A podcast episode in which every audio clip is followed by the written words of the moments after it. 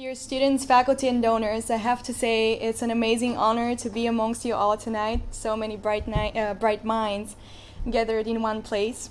I am Boriana Uzunova, an LSE student enrolled into the general course, as well as a beneficiary of the John C. Phelan Scholarship. Let me first tell you a little bit about the general course.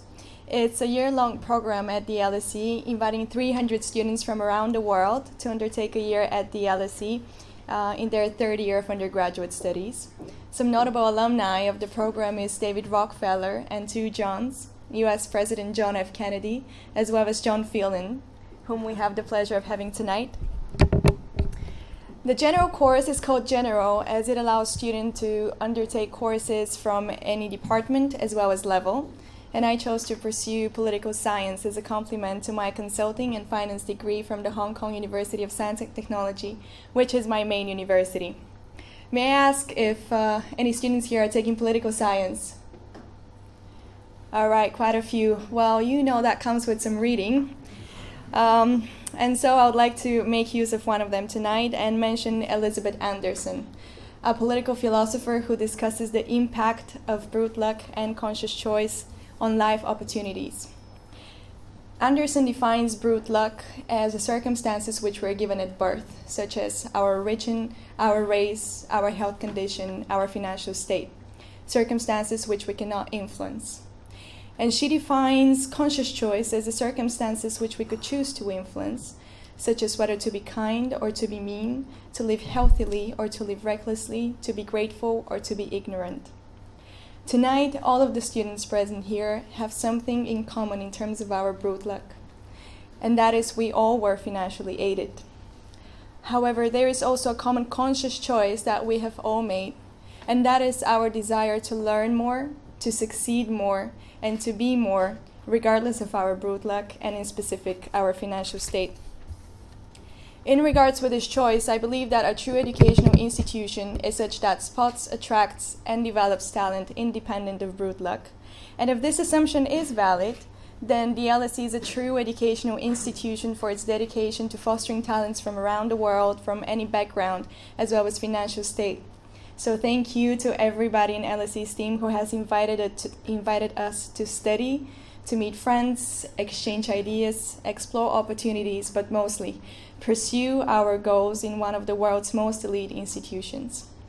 In fact, speaking of goals, I would like to share a little bit about mine, which is becoming the finance minister of Bulgaria, a country in Eastern Europe. Oh, okay. um, thank you, Losha.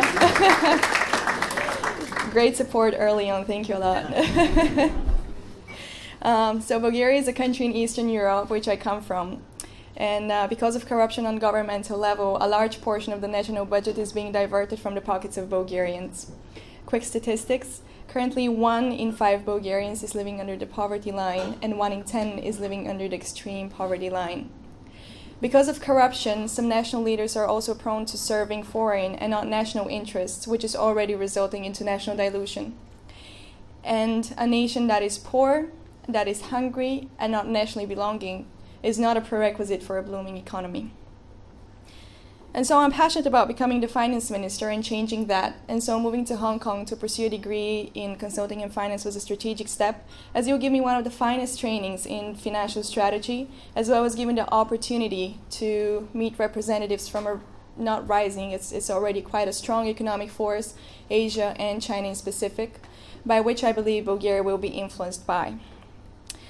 I believe I have the energy and I believe I have the guts to work towards uh, shaping, reshaping the economy of Bulgaria. However, in spite of my financial degree and Asian allies, there are still two important components that I lack knowledge in politics and recognition. With this, the possibility of coming to the LSE was another conscious choice as well as a stepping stone towards my goal, as it would teach me the ABCs of politics as well as giving the credibility to political institutions in Bulgaria necessary to open the doors towards my designated position in the government. And with this, being awarded with the John C. Phelan Scholarship was truthfully one of the happiest and most meaningful moments into my entire life. Probably you can feel my voice shaking a little bit as I'm saying this. But it was finally clear that the possibility of coming to LSE was not just a chance, but an opportunity to come a step closer towards reshaping the economy of Bulgaria. And with this, follow my donor's example and open opportunities for people other than myself. But before I get there, because as we uh, established, it's kind of a long road till I um, reach this position. Um, it wouldn't be uh, without John Phelan that I would stand where I stand tonight. And so I would like to thank him as well as all other donors present tonight for your generosity, for your support, and for your belief in talent as an independent and sufficient virtue.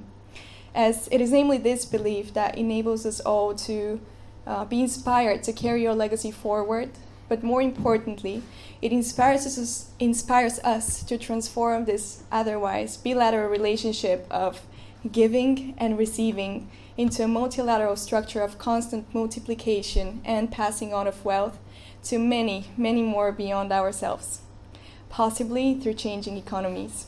Thank you very much.